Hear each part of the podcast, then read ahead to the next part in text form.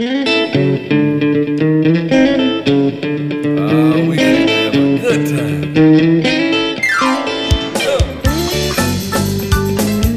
podcast is presented to you by Passion Church, the DeSoto County campus, the fun church in Horn Lake, Mississippi. For more information, visit us at www.mypassion.church. On,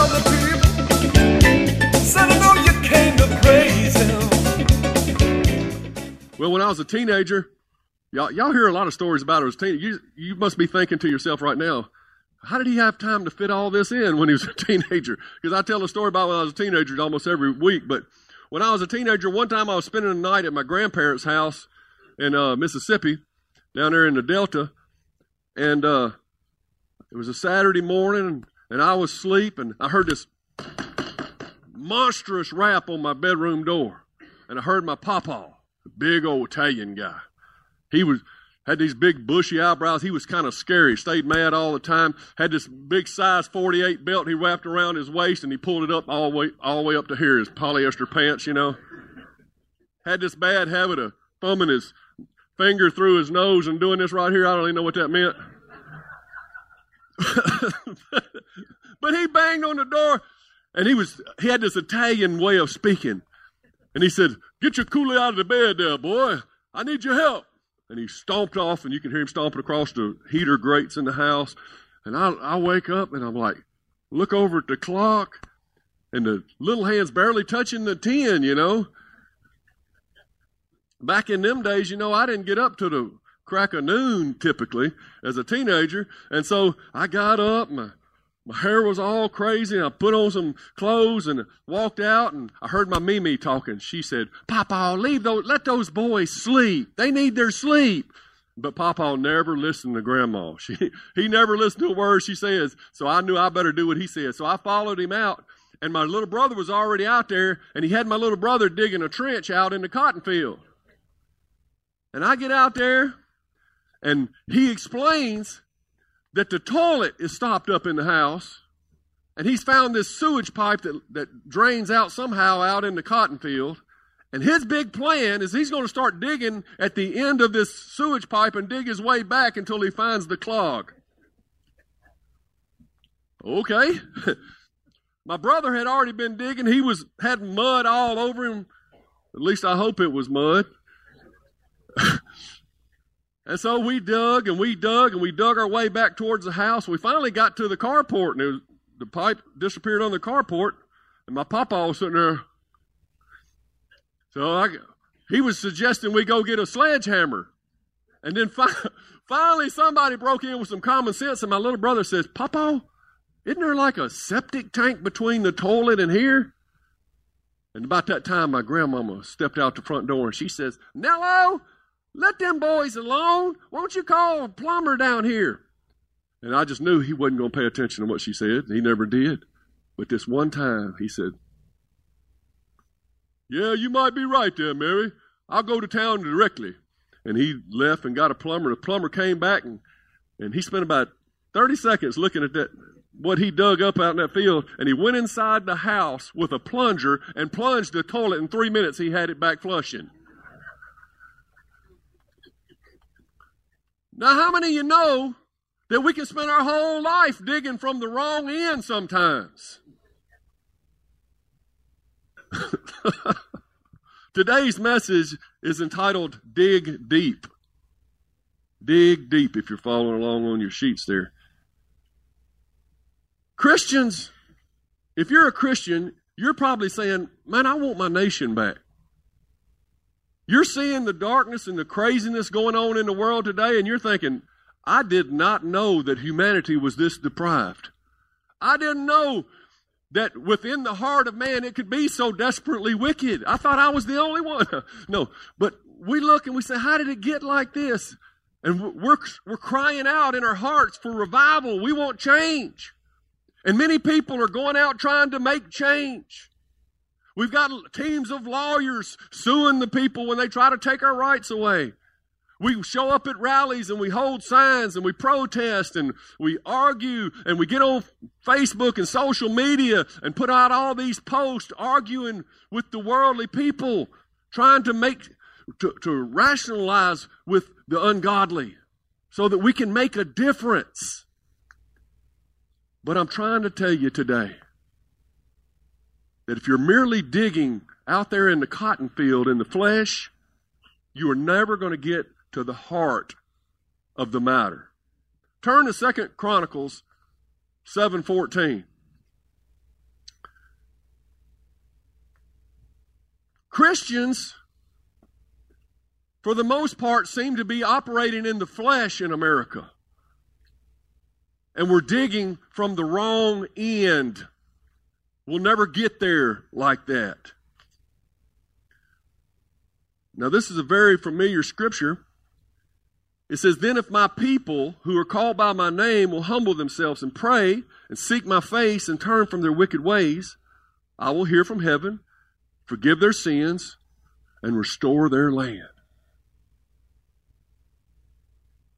Now, when I first read that scripture, I heard people quoting it all the time, and I said, I would love if America would do that. I would love if all of America would come together and pray and turn from their wicked ways and repent and, and humble themselves, get our eyes on Jesus.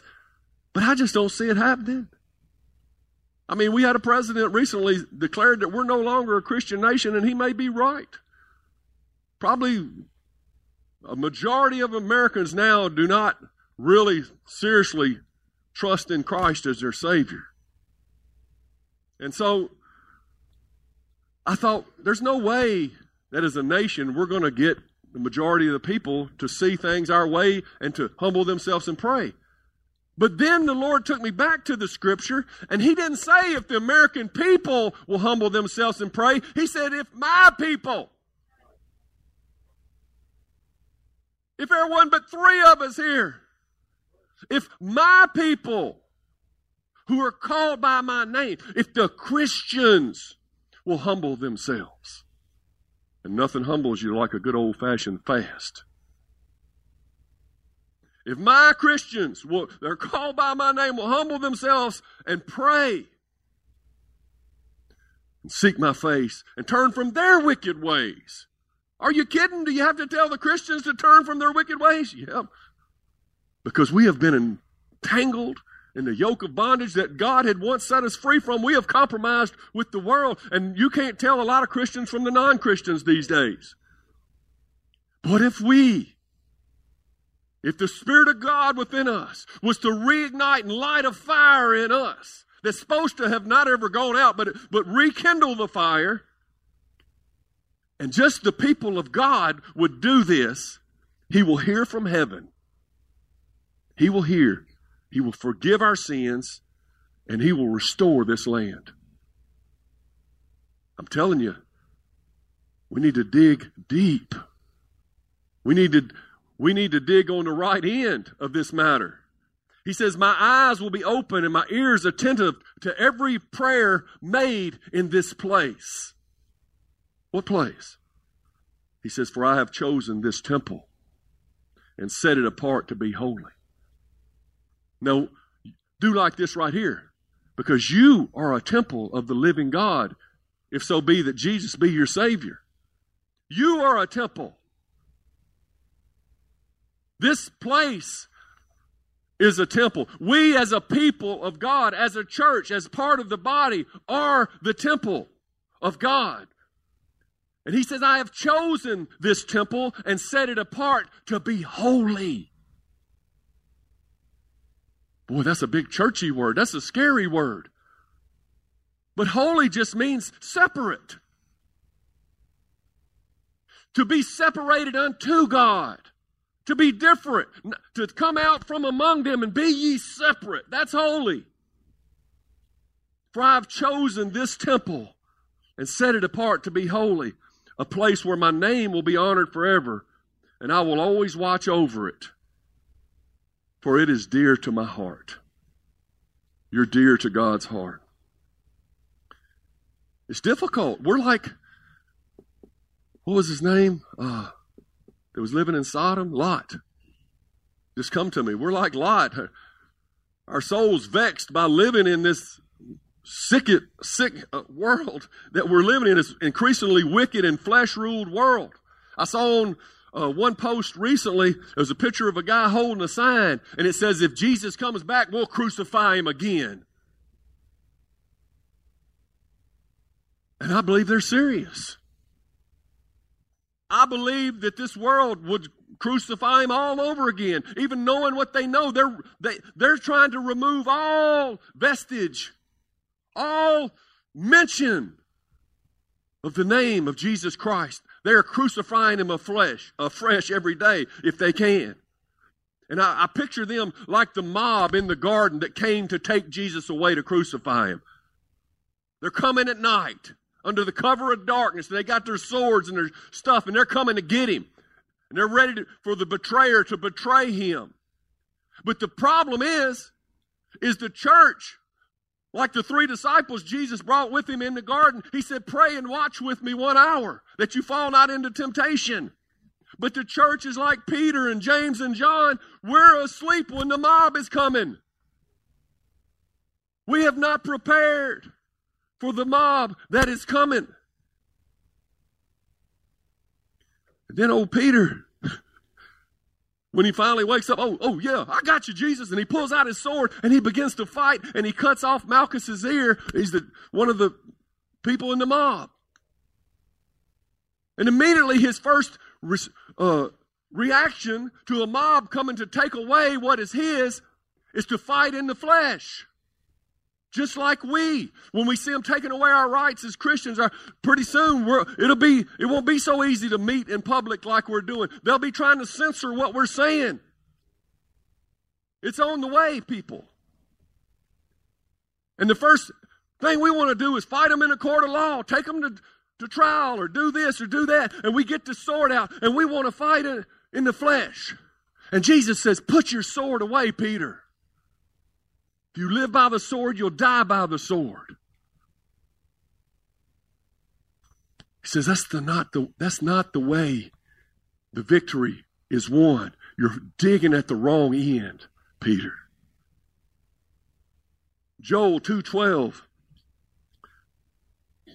says that is why the Lord says turn to me now. Now. Look at your neighbor say now. Turn to me now while there is time. Do you feel a sense of urgency in America, in our nation? Turn to me now while there is time. Give me your hearts. Come with fasting, weeping, and mourning. Not that we're supposed to be down and crying, sad people, but crying and mourning over the sins of our nation. He said, Don't tear your clothing in your grief, but tear your hearts instead. See, don't dig from the outside. We want to do everything on the outside. But he's trying to get down into the heart of the matter. Say, dig deep. Dig deeper than the clothes and the show that you're, that you're angry or the show that you're upset. Are you upset and angry enough to dig into your heart and to come with weeping and fasting and mourning? Are you upset enough to do something from the right end? Return to the Lord your God, for he is merciful and compassionate and slow to get angry and filled with unfailing love. And he's eager to relent and not punish. God's not willing that any should perish. He's long suffering and patient towards us. He doesn't like what's going on in America, but, but he's not, he's not wanting to bring judgment to America. He's hoping that his people that are called by his name will rise up and tear their hearts and fast and pray and weep over this situation and not just go along with it. Does, is, is it important enough for you to actually get down into your heart? Now, last week, you know, I called for a 21 day fast beginning the first day of February. A time not just of fasting, but of fasting and prayer. And we're going to talk about that a little bit more as we go. But the reason, it's not just something I decided to do. It's something the Lord has been putting on my heart for some time that I have prayed out. It's been confirmed by many witnesses. Other people coming saying, Pastor, I'm, I'm hearing that we need to pray. I'm hearing that we need to fast. And it's been confirmed. And, and for several weeks now, until last week, I've been praying, I've been preaching on the difference in the flesh and the spirit, the two ends. All through January. And God was preparing us to tell us that it's time. It's time. Turn to me now while it is time. And it's time to present a clear distinction between us and the ungodly. It's time to prepare ourselves for the hour of temptation. We're getting a redo here. We saw what happened to Peter, James, and John. Jesus says, Pray with me, pray with me. Could you not stay awake one hour? And then they went to sleep again. He, he told them three times, Come on, guys, come on. And he's telling us again today, Come on, guys. Do more than just talk. Stay awake, spiritually awake. Remind yourself who you belong to, who you are in Christ. Cleanse this temple. Remove the, any obstacles between you and Jesus. Get that plunger out and get to the heart of the matter.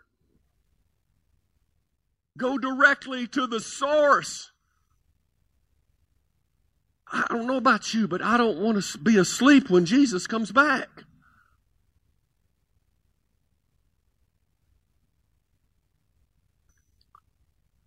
The Bible says, work out your salvation with fear and trembling. Fear and trembling. God put everything that you need that pertains to life and godliness is already in your heart when you gave your heart to Jesus. Your salvation package, the Zoe life, that means the, the God kind of life, is already in your heart. And He's saying, work it out. Work it out. With fear and trembling. And it's time like never before for us to begin to live out of our heart this new spirit that God, to choose the spirit over the flesh. It's time for us to begin to walk out of what God intended for us to walk out of, out of this new covenant life. It's time for us to live out our good intentions instead of just declaring that I had good intentions. Amen. Am I, it looks like I've scared some people here you got to forgive me. I got this football coach thing in me. When I get something in my heart, man, I want you to get it. And I and I'm I'm trying to encourage you. And God gives me these things, and I want to do my very best job to tell you what He is giving me to tell you. So sometimes I get a little excited. Please, I'm not I'm not yelling at you. I'm yelling for our team. but it's time to stop running from our spiritual enemies. It's time to get them to running. Time to send the devil running. You know, we're praying for the rapture. Why don't we get the devil to start praying for the rapture? He's the one needs to be praying for the rapture. God, please get your people out of here. They're crazy. I can't get anything done down here with those folks. They're praying and fasting and Lord, please bring the rapture. That's the way the devil needs to be praying. It's time for people to stop asking, Are you a Christian? Oh, I didn't even know that. Really? I am too. We've been working together five years. We never, I didn't know. There was no signs.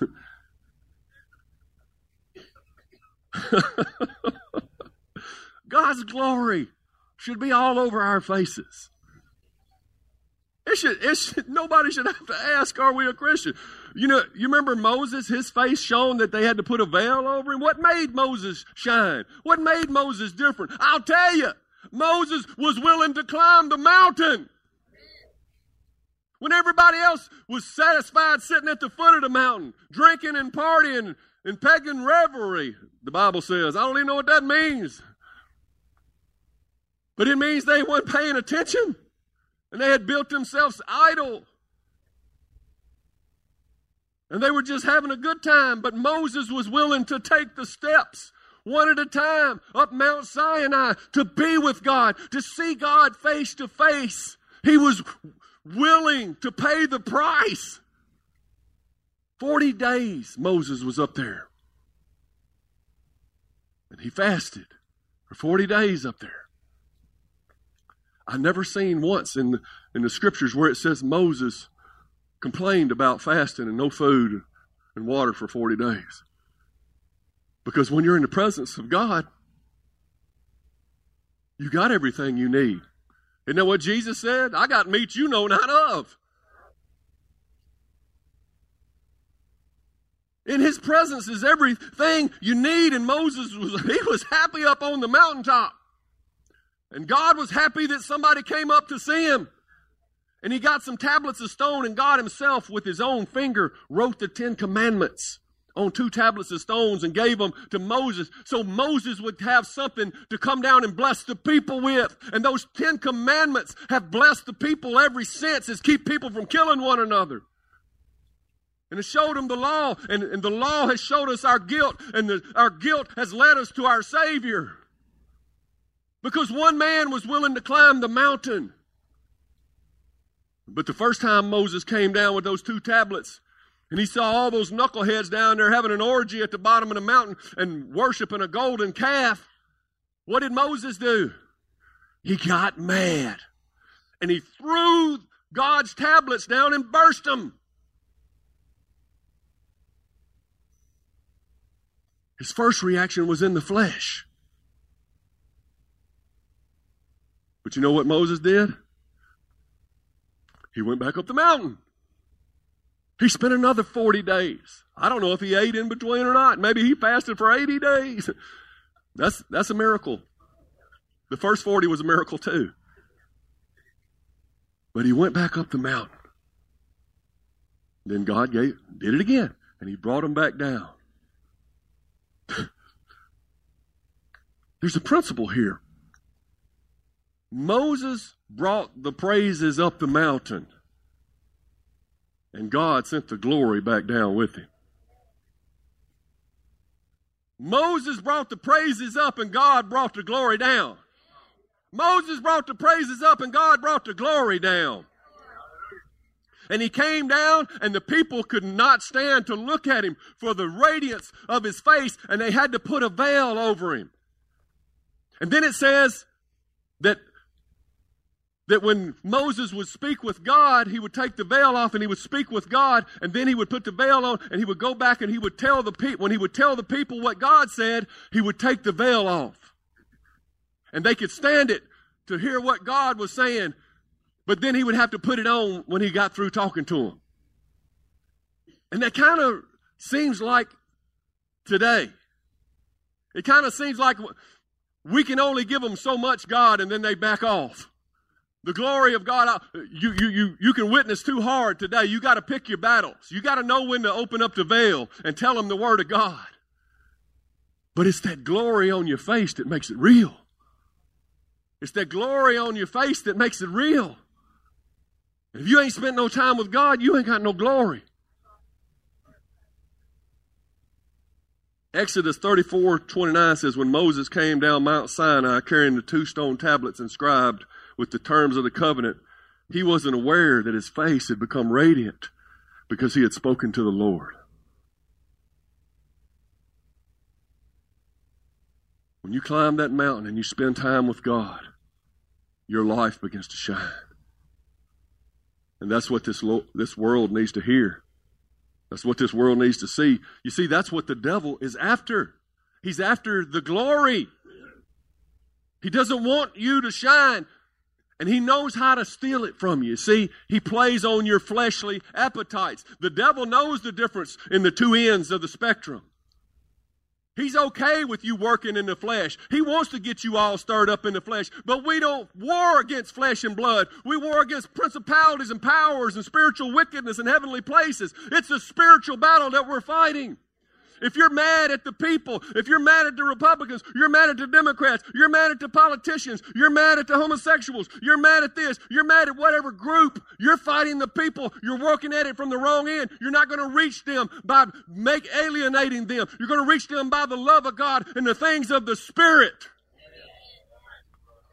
That's what's going to change this nation.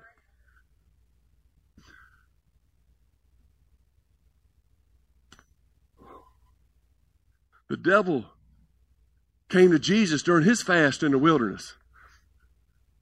So, so the devil, he's naturally minded. He's a spirit, but he's stupid. No, but he's smart enough to fool most of us. But he came to Jesus at the end of the fast. He's figuring, well, you know, since he's put himself under, that he'll be weak now. And, and he'll be so weak that I'll be able to trick him. So he came to him at the end of the fast and he said, Jesus, if you're the Son of God, take these stones and make them bread and get yourself something to eat. See, he's playing to his fleshly appetite. The devil always plays to our appetites.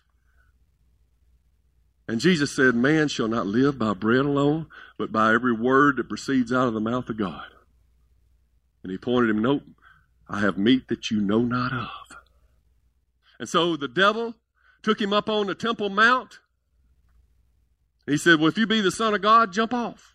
The angel, the scriptures say that the angels will bear you up lest you dash your foot against a stone. And Jesus looked at him and said, It is also written that thou shalt not be idiot.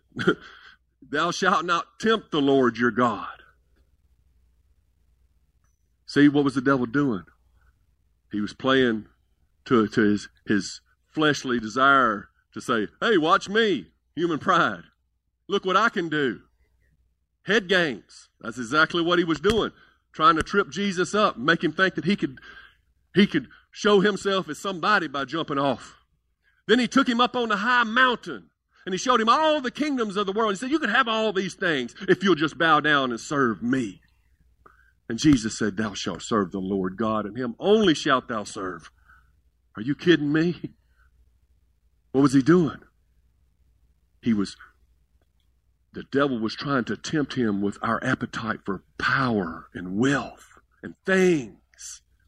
The lust of the eyes, the pride of life, and all these things. The, the devil has these same old tools. He's got nothing new, no new tricks. But that's okay because the old ones are working fine with most people. He's found what works, he's simplified, and he stays with it. But see, Jesus had fasted.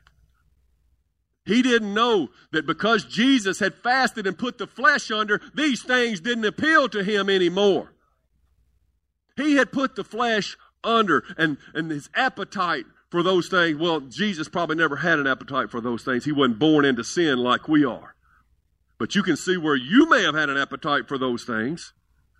But fasting, Jesus was showing us the way to put this flesh under and get control of the decisions that we make. Because many of the decisions that we make in our life is based off how we feel right now in the flesh.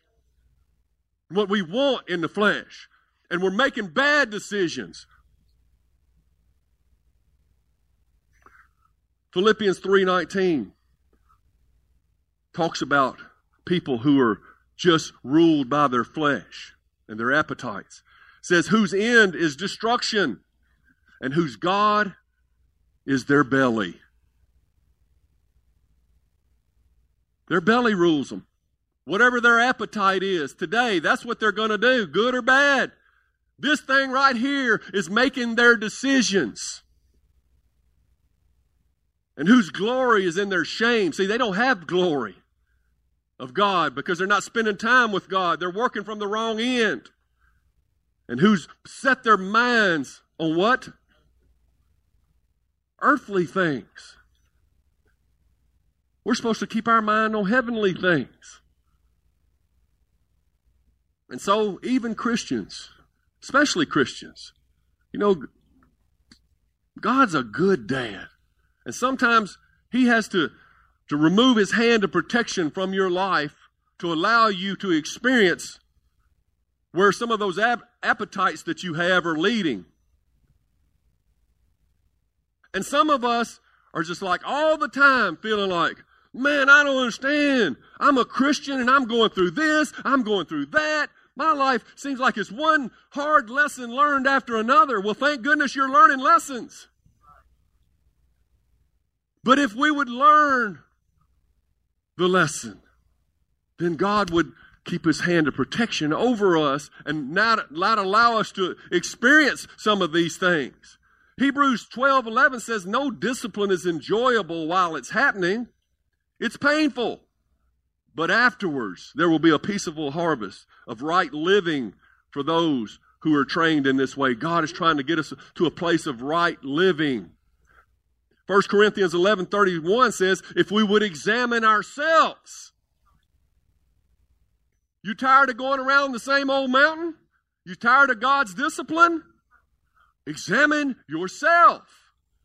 And we would not be judged by God in this way. Yet when we are judged by the Lord, we're being disciplined so that we will not be condemned along with the world. God is trying to bring us out. He's trying to make us separate, to teach us lessons so that we will not be condemned with the world. And if we would examine ourselves, whoa, that's a novel new idea, isn't it?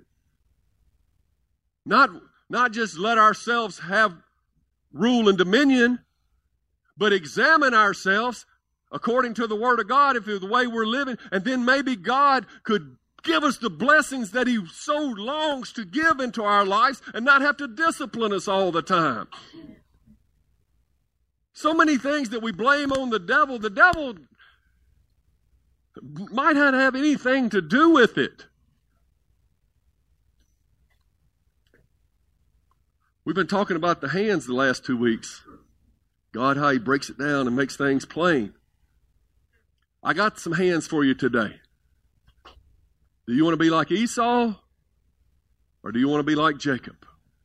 There were two brothers in the Bible. Those of you know who know Esau, you know that he sold his birthright for a bowl of stew. In other words, his fleshly appetite.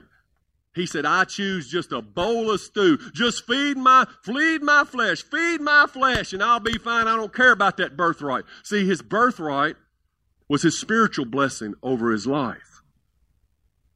He gave that away for a bowl of stew. Now, his brother Jacob was the one who made the trade. But you think, well, I don't want to be like Jacob either. Jacob was a swindler. He was always doing stupid stuff and he was always out for himself. He was fleshly too. Yes, he absolutely was. But see, God trained him over a, a, series of time. He allowed Jacob to be swindled to see what it's like to feel, to know what it, his actions are making other people feel like. He got swindled for 14 years by his uncle Laban. Read the story for yourself. I ain't got time to go into it. But Jacob got tired of all this discipline, and on the way back one night to uh, leaving Laban's house, he wrestled with God on the banks of the Jabbok River and he got to wrestling with God, and you could just sense the desperation in Jacob. His brother is coming to kill and to meet him, and he knows he's gonna he's gonna be mad because he's been after him all these years. And he wrestles with God, and finally Jacob just says, I just want to wrestle with you, God, and he won't let go. And he wouldn't let go of God. He said, I ain't letting go until you bless me. And so I'm asking you, are you so quick to give up on your spiritual blessings for a bowl of this world's soup? A big mixture of all the little sin and the pleasures of this world. Or, or have you come to a point like Jacob where you're tired of being a swindler, you're tired of playing the world's games, and you're ready to wrestle with God and say, I'm not letting go until you bless me?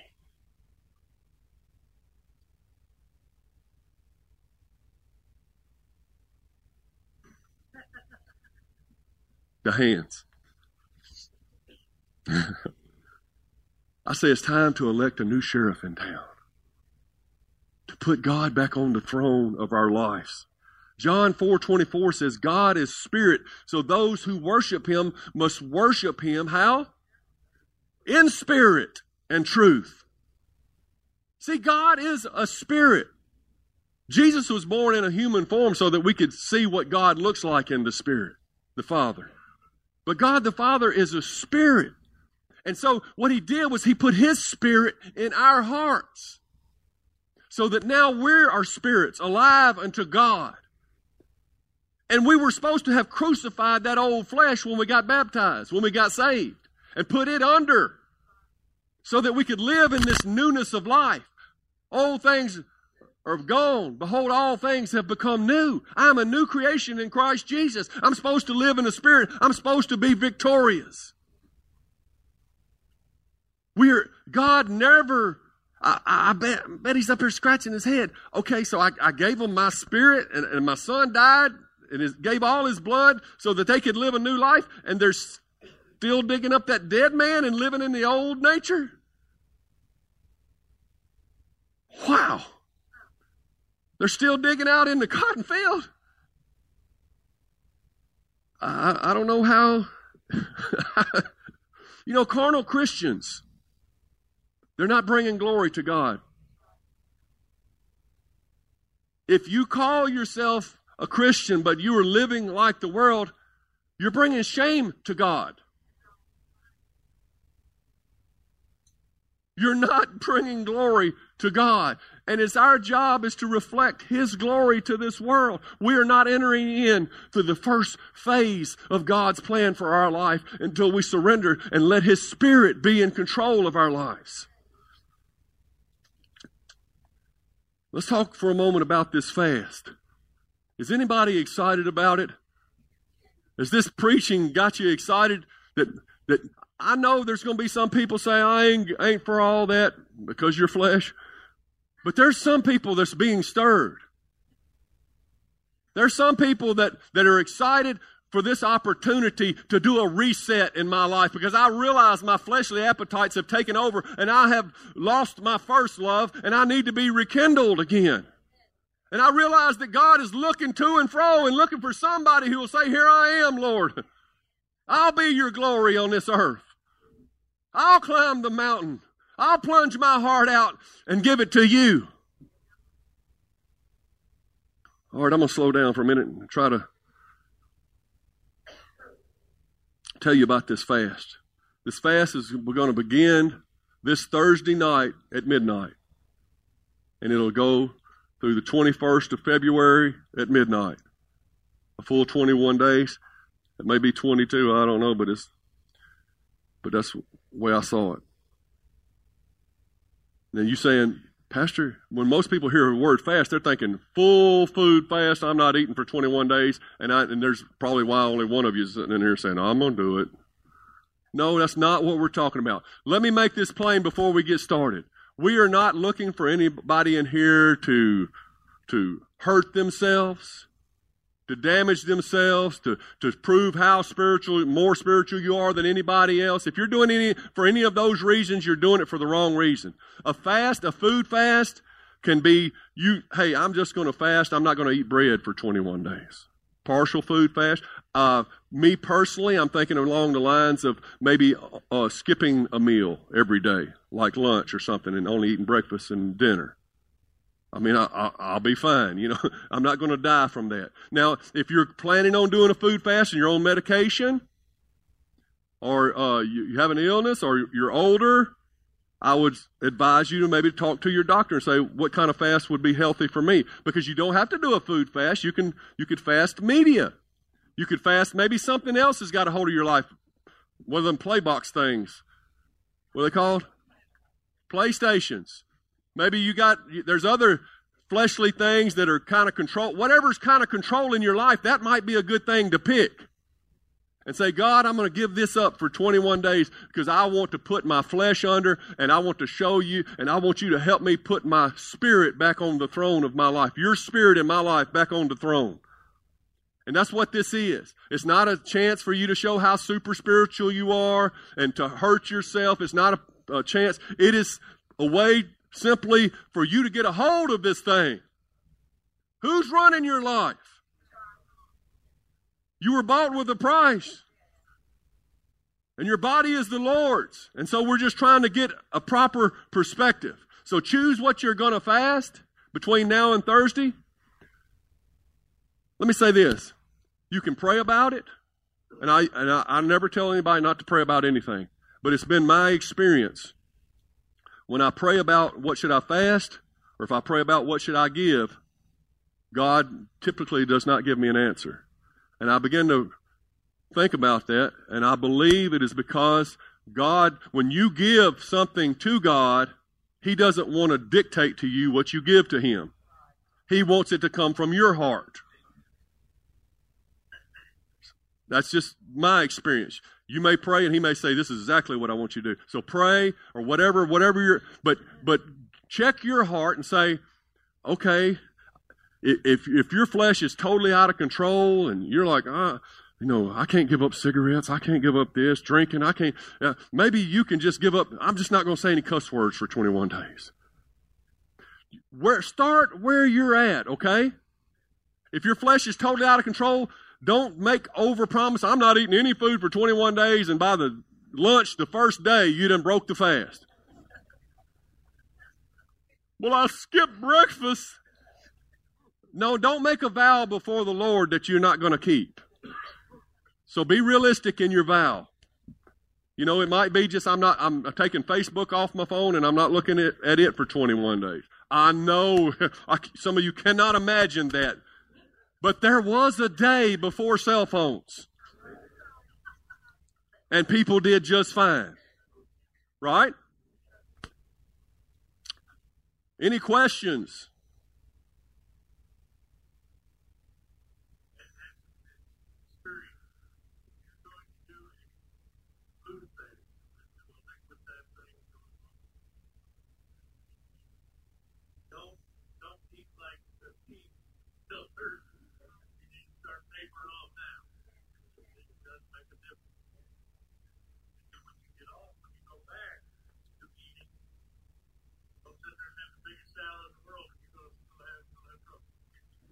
Yeah.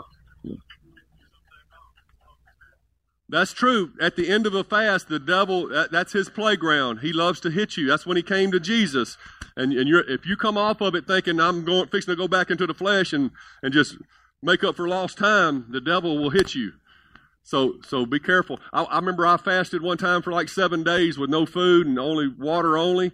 And when I came off that fast, I could not wait for that first meal, man. I, and and and and I had that first meal, and and it, it was like a bowl of cereal. It was like a frosted mini wheats or something. And I put that first one in my mouth, and I tried to chew, and my sinuses something had happened to them for not eating for that long, and it just hurt. The roof of my mouth hurt so bad I couldn't even enjoy it.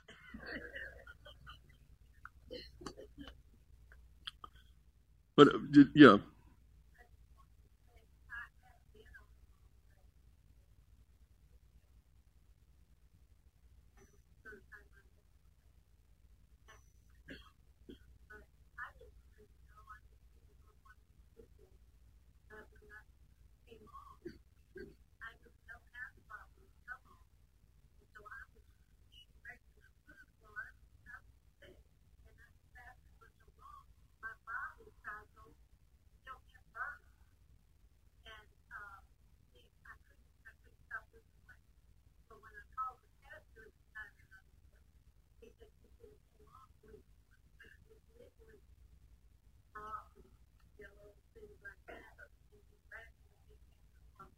Mm-hmm.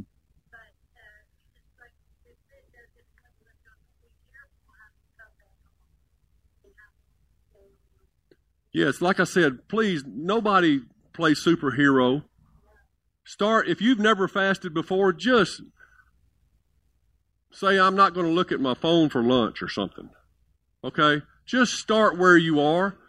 What we're trying to do is start a process of saying, God, I want you to be in control of my life. Fasting is a way to put your flesh under and let your and hear from your spirit. Now, don't forget that the, this is not fasting only. This is fasting and prayer. So, what you do as you starve this flesh, you, you let go of the flesh, you grab hold of the things of the spirit. If you're just letting go of the flesh, and not grabbing hold of the Spirit, we're missing the point. So if you say, if you did say, I'm not going to eat lunch for 21 days, but but use that lunch period to get in the Word of God and feed your spirit. It's a trade-off. And I will also announce this. Every day of the 21 fast, 21 day fast from February 1st to February 21st, this, the doors of the sanctuary will be open for a time of prayer in the sanctuary from 6:30 to 7:30 p.m. every afternoon, except on Sundays, because we go to the jail on Sunday afternoons. So on Sundays it'll be from five to six. Today, I mean next Sunday will be from five to six, time of prayer. But every other day of the week, the sanctuary will be open from 6:30 to 7:30. You get off work, you want to come. It's not going to be official sanctioned prayer where we're all going to sit in a. Except on Tuesday, we'll do our normal prayer on Tuesday where we get all get together for passion prayer. But Monday, Wednesday, Thursday, Friday, and so on. Um, it'll be you can come in here, sit in a chair. You can come to the altar and kneel. You, some people like to walk when they pray. I just hope that people come and we, we hook up. And if you want to get together and, and pray with others, that would be fine. But I'm just not, I'm saying we're not putting any structure or any rules on that. Just the, the, door, the doors will be open for one hour in the afternoons um, for this whole 21 day fast. Uh, I would, you know, when you fast, you should ask God for something. You should say, God, I'm fasting, and this is what I want to get out of it. And he, he wants you to do that. He wants to get things to you, like I've explained. So ask God, Lord, I'm planning on doing this fast, and these are the reasons. I, I want you, I want to be closer to you. I want, I want to be able to lay hands on the sick and see them recover. I want to be able to lay hands on people and see them filled with the Holy Spirit. I want to be better in my witness. Lord, I want to this. I, I, Lord, I need the finances to pay off my car. I, Lord, I need this. Ask God for something during this fast. Now, don't expect it to happen during the fast or, or even immediately after the fast. Usually, the benefits, this is planting a seed, and it takes time for the seed to come up. Sometimes you may not even realize what you got till many years later. I didn't realize, but you know that time I fasted after that, we might not even recognize all the results of what God was doing after that fast. But if He can get a hold of your heart and you can put Him back on the throne of your life, my goodness, that right there is blessing enough. So ask God and write down the reasons you're fasting. All the things that we've been talking about, putting your flesh under, and how you you want to uh, to dig from the right end and you want to see your nation changed and we're praying and believing for God to change America and we're believing for God to change me and for the glory and all these things. Write them down while you're doing it and what you're believing God for. And then on that second day, when that it seems really tough and your stomach's growling, wrong, feed me, feed me, feed me, and you're like, I can't do this. Get that list out and say, Yes, I can. I can do all things through Christ who strengthens me. And remind yourself who you belong to. Remind yourself why you're doing this. Matthew 6 16. Oh my goodness. That clock's wrong.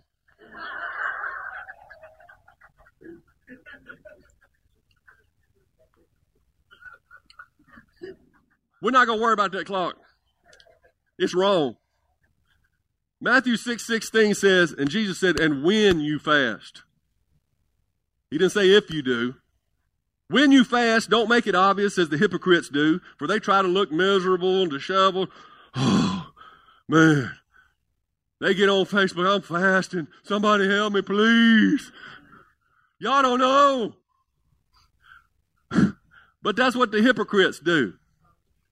For they try to look miserable and disheveled so people will admire them for their fasting. He said, I tell you the truth, that is the only reward they will ever get. If you do that and you let everybody know you're fasting and make a big deal out of a spectacle, whatever attention you get because of it, that's all you're going to get. God's not going to bless that.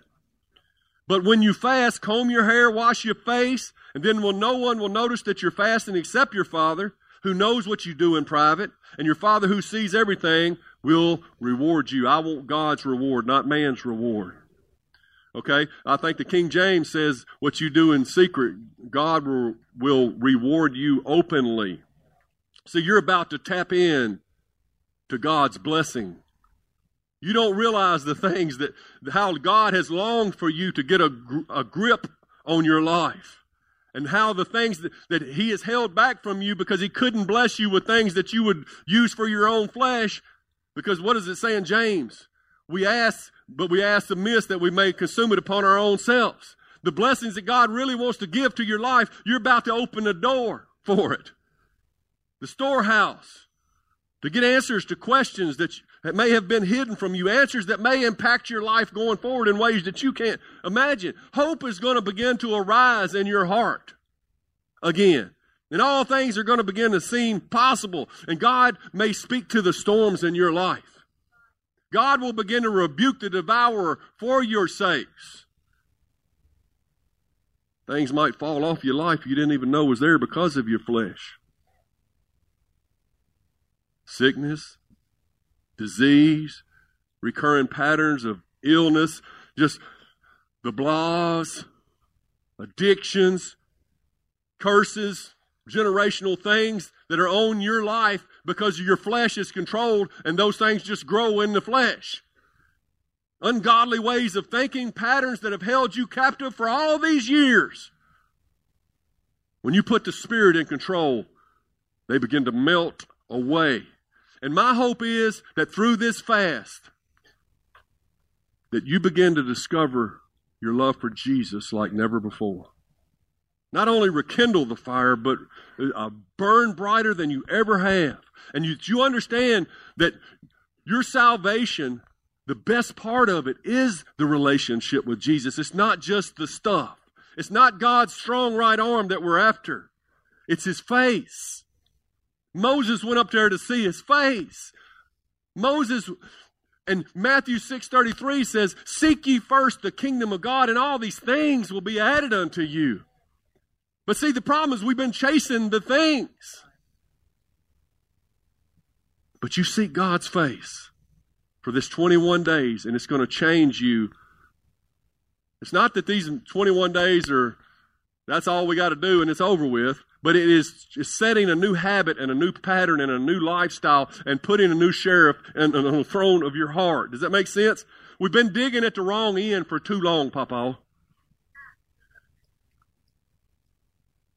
This is God's way. God always begins his work on the inside.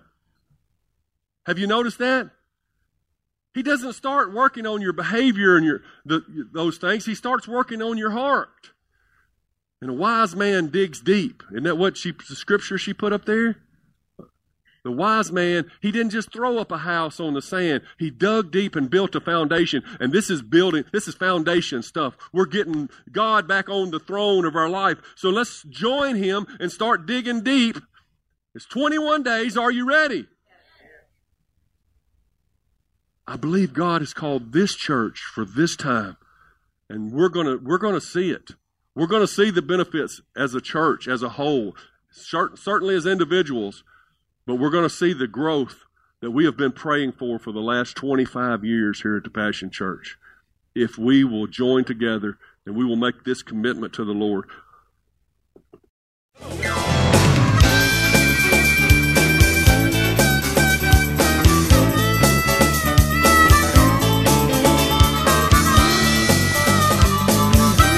Thanks for listening to the podcast today. We hope you enjoyed it and that it inspires you to live out God's Word. For more information, visit us at www.mypassion.church.